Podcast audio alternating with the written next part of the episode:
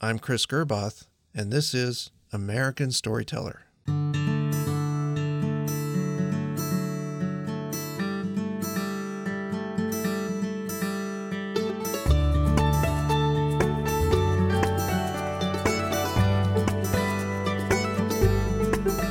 Mick Unti and his family turned their passion into wine and turned their wine into a family business.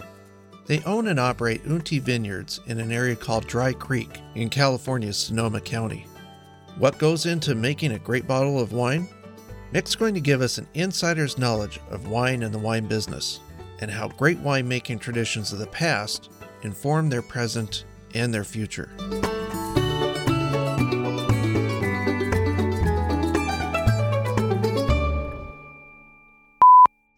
We have to choose a grape variety for the climate. In Europe, they didn't have that choice. And I think that's been undoubtedly any success we have has been a synthesis of our knowledge of the wines from those regions and having enough confidence because we have that knowledge in planting those grapes in Dry Creek and then being able to recognize whether they're credible or not. That's that's what we do.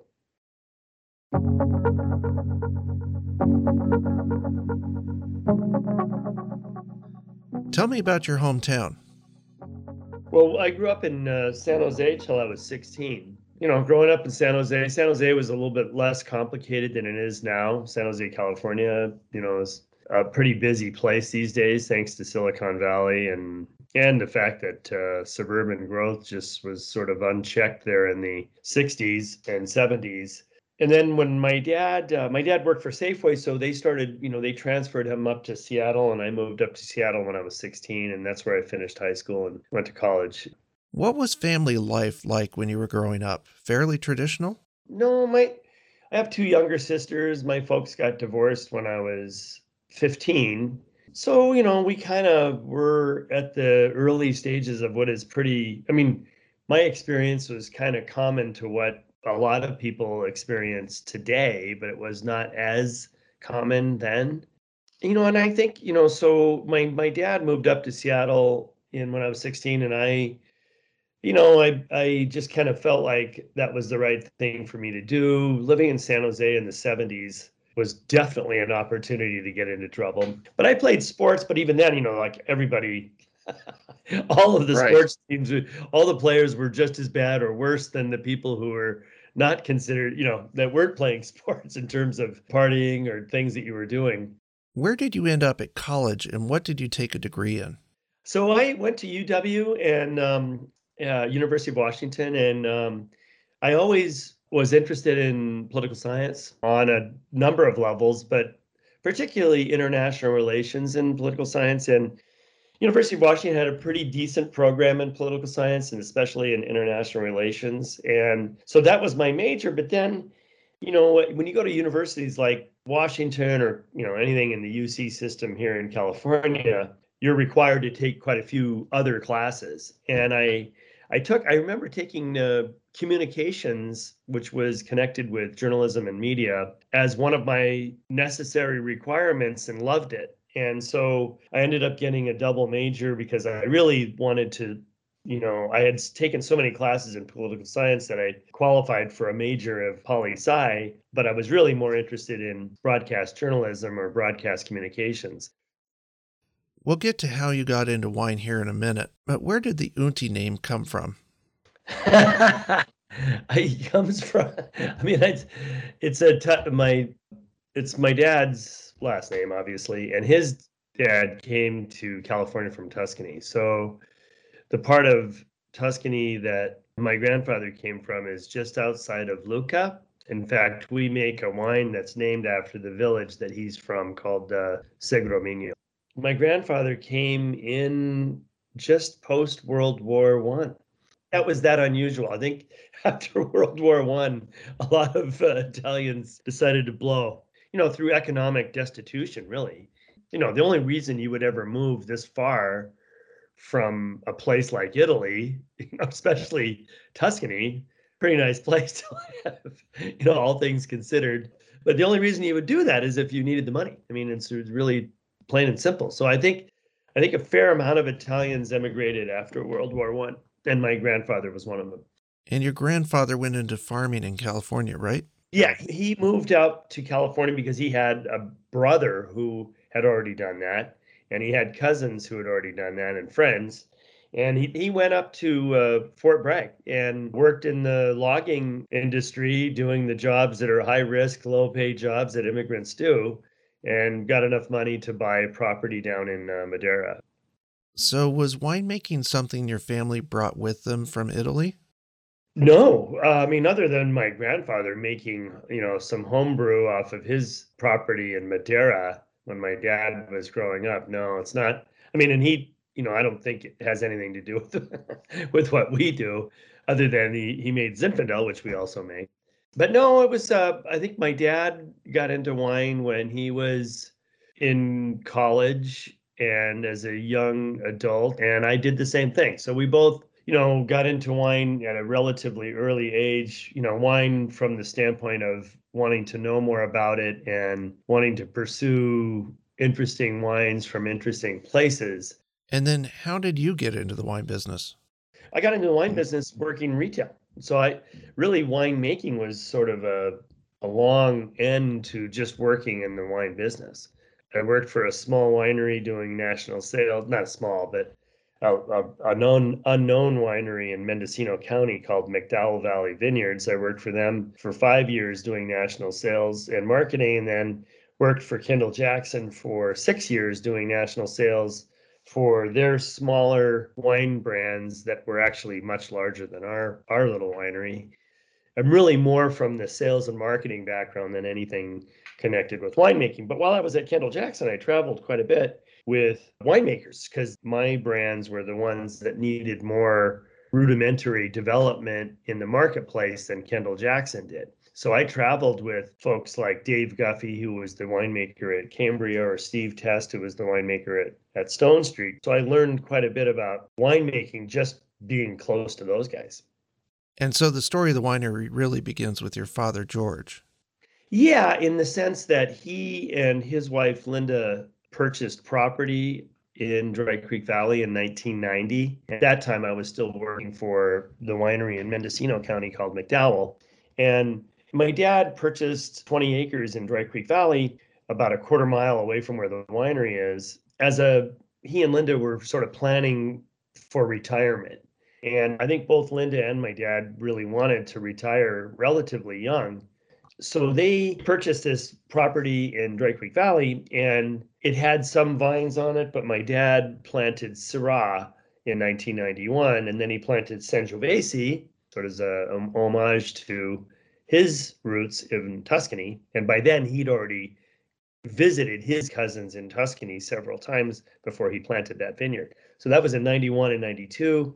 He also had Zinfandel on the property. So we started home wine making from that property in 95 and you know we thought it was really cool and he was really ex- he was really excited about both of us were really excited about doing it. was a fun sort of hobby project to do. And so yeah that was definitely the uh, you know if it weren't for that there's no doubt i wouldn't be doing what i'm doing now. I i, I also was tired of kind of traveling around a lot. So you know i had worked in a national sales position for almost 10 years or a little over 10 years and you know that get if you've ever done that that gets old sooner than 10 years. right. and, right. You know, unless you, especially if you have any family or, you know, and I have two daughters who were born in um, 1996 and 97. So the, the idea of traveling around the country had lost its appeal to me. One of Unti's characteristics is Mediterranean style wine. Can you explain what that means and really what is Unti's North Star? Um, you know, it's it's really probably born out of a mutual love of European wine between my dad and I. You know, we are mildly obsessed with great wines from all regions of Europe. Just as it's just how our hot, you know, how our wine enthusiasm or being wine enthusiasts, it's how our paths, you know, not only cross, but we we you know we really share a love of wine from specific places that really represent the top end or the a great example of whatever those varieties in that region represent. So having that common bond and also with my dad having traveled to Italy and I I had traveled to France and Italy with two trips with my dad and and Linda. And our interests were piqued by southern Rhone, Provence, northern Rhone, North uh, Piemonte, Tuscany, you know those wine we've been to those regions. And you know once you travel in Europe and you taste wines in especially southern France and, and northern Italy or anywhere in Italy, it's so provincial that you just can't help but get excited about if you have any interest in wine, you you really understand the connection to a, a geographical place that these wines have. And so the fact that we already shared a love of Mediterranean wine, when my dad was considering what to plant, he knew enough to plant things that would be compatible with the climate of Dry Creek. And that's a big, big part of what we do. I mean, that's the main part of what we do is select grape varieties that would perform really well in our climate. And that that distinguishes us from maybe the way commercial winemaking evolved in the 70s and 80s because we're not just picking the world's most famous grape varieties and seeing if they do okay in Dry Creek, which they do.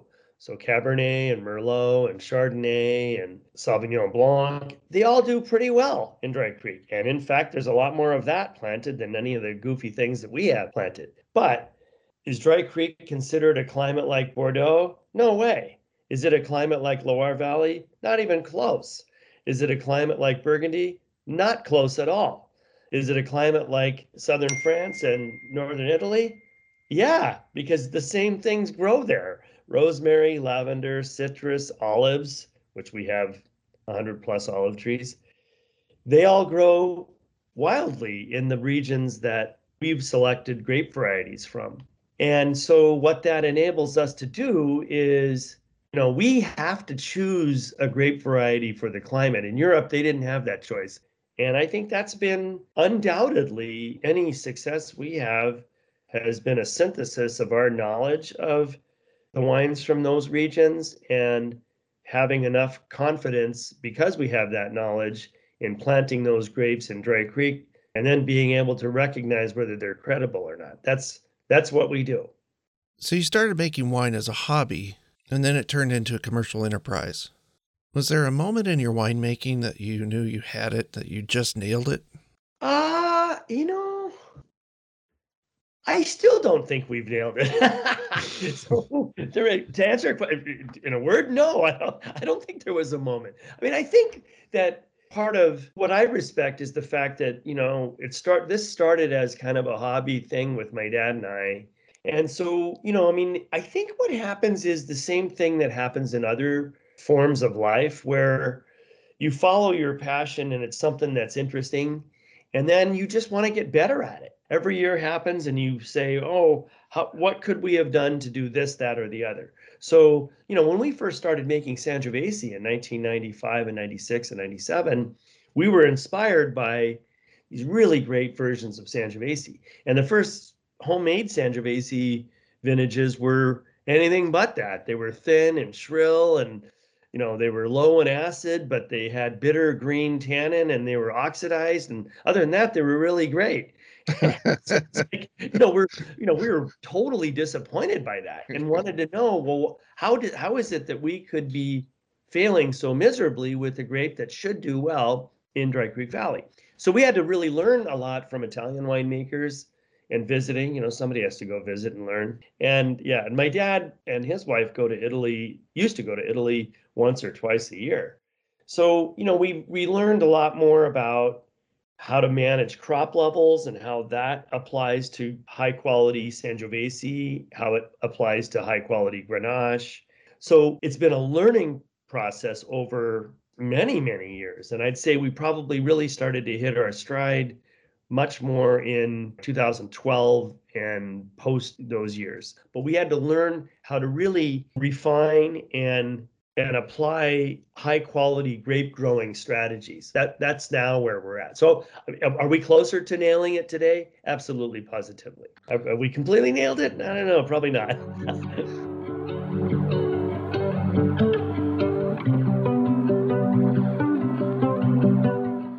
the leaders of your business are you and your family. How do you balance the needs of the business with family life? You really have to learn how to operate your personal life and your business life without blowing all of that up when you're in a family business. I think to me that's the biggest challenge, and I, I'm not sure I'm really great at it. Um, and I imagine most people would say the same thing that they're not that great at it because it's so hard. You know, if you know my wife and I work together, but I mean, it's not that it doesn't. It's not like it's easy, and I'm sure she I'm sure, I'm guessing we would probably be happier if we were pursuing our own professional interests, you know, without the burden of this big, fa- you know, of this family business that kind of permeates your life 24 7. So I don't, you know, I, and I also thought it was, you know, I mean, my, I consider my dad and I over the years really as close as father son or pretty, pretty close to as close as father son could be. But operating in a business is a different thing. You could have days where you walk in and say, Hey, how's it going? And 35 minutes later, you're pointing your finger in each other's chest saying, you know, you've always been like this. And and so and I'm and I'm telling you, I mean, I wish I were better at it when we first started. You know, I'm I, I wish I were better at it to this day you know, it's easy for me to get amped up in a conversation. And I think being in a family business, you really have to be careful of your relationships because it's just a business. You know, you you have if uh, there was a great scene in uh, Bjorn Borg McEnroe documentary where McEnroe's flying off the handle and you know doing his McEnroe thing, and Borg comes up to the net and looks at and points waves at him to come up to the net, and McEnroe's pissed off. So he finally comes up to the net, and Borg looks at him and goes, "Hey, man, it's it's just a game." and and I you know I wish that I had the temerity or the presence of mind to remember that every single time you're in a difficult conversation in a family business. I mean, I do think that there are some really great benefits. I think my wife and I look at a lot of things the same way. I think my dad and I for sure look at we all all of us have this goal of respecting quality and respecting the longer term options versus the shorter term options. So we're all lucky that we at least agree on those fundamental aspects of a family business. But the day-to-day operating in a family business is it? I don't know how. No, no other way to say it. It's a challenge.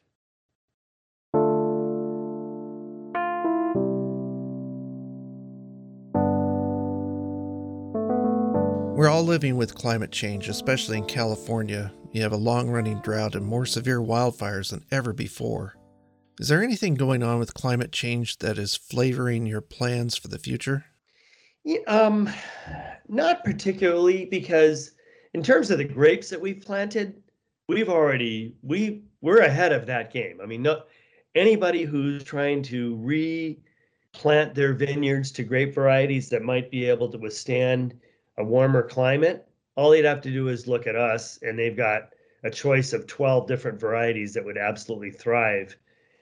For example, last year in 2020, we had, you know, smoke all over us and 112 degree weather in the first part of September, and we harvested Vermentino, Grenache Blanc, Fiano, and Picpoul. And we ended up making really, really good wine from those things in absolutely the least likely conditions because it was so miserable. And if those varieties would perform in 2020, they're going to perform in any Armageddon like conditions that climate change or warm global warming can throw at us. So from that standpoint, I'd say we are already positioned for that. Where it gets totally impossible for me to answer is I don't know what to do anymore if we have another fire like last year. We've learned a lot, a tremendous amount. We're still learning about what smoke and smoke does to your your your wines. But that doesn't mean we can do anything about it. I mean, you know, if the fires happen again next year in August, which the likelihood for the rest of my lifetime, the likelihood of that happening in California is high. So I don't know what to say about that other than maybe get out of that business. There's really nothing we could do about a fire happening and impacting our grapes. That there's literally not, you could say, okay, well, how do we deal with power outages that are a manifestation of global warming? Well, yeah, we can get generators and we can do all this and that. And even then, I don't like the idea of doing that. But in terms of, you know, if global warming or if climate change is manifesting in these ridiculous weather events, whether it's flooding or hot weather or hot weather that results in fires or droughts that result result in fires or droughts that restrict the amount of water we can use to process grapes or restrict the amount of water we can use in our vineyard. I don't know what to do about that other than just get out of it. I mean, that's a hmm. it's a dark answer, but but I mean, I really, I mean, I don't know. I mean, I don't. Maybe I'm just not smart enough to to figure that out, but I just I don't know what to do about that. So you mentioned smoke along with the high heat in 2020. What did you learn that year about the effect of smoke on the grapes? Well, 2020 was our my only year of of experiencing and you know, we realized that, you know, making tough decisions about certain grape varieties and making them rosé instead of red, like last year we made a tough decision with our best Mourvèdre that goes into Cuvée Foudre and without that batch of wine, we can't make Cuvée Foudre because Cuvée Foudre is dependent on a good good dose of high quality Mourvèdre.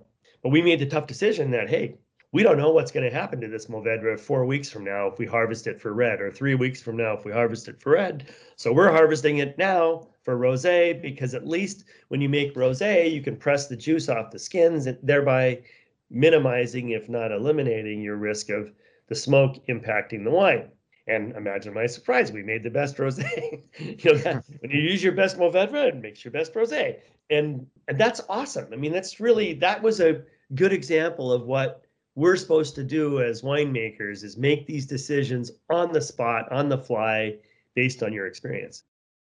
When it comes to building on the work that you've done, what would you say are the biggest opportunities for you and Unti in the years ahead? That's a good question. Um, I, you know, I think uh, we have a situation where we we really have a a fantastic winemaker. His name is Jason Valenti, and I really trust Jason implicitly. He's a hard worker. He does, you know, he just does the right thing. You know, I can I can always trust him to do the right thing. And our wines, I think today are better than they've ever been as a result of his work with my dad's vineyard guys. You know, my dad manages the vineyard, and and then Jason works with my dad and all of the vineyard crew. And I'm, I'm very proud that it's easily the best hire I've ever uh, done in my lifetime.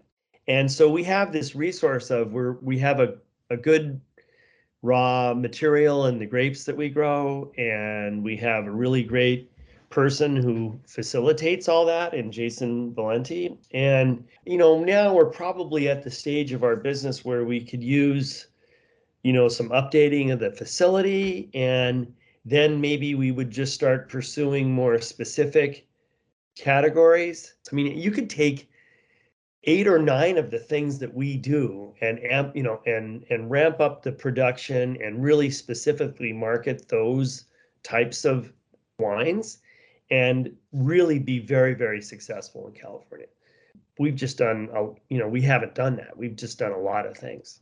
But I'm not that, you know, it's not like I'm not that ambitious about making Vermentino a 75,000 case a year item. A, we don't have the permits to do that. And B, I don't know if I have the, the energy to, to make that happen in a sales capacity. But I would see that, you know, maybe uh, the future would be that we get more refined about the best wines we make and try to make that be more of what everybody else knows us for. So I think that, you know, like I said, the future would be sort of taking what we've accomplished and moving it up to another level and possibly narrowing down the number of things that we do. Uh, but it, it's it's born out of this um, mutual love of wine that my dad and I have.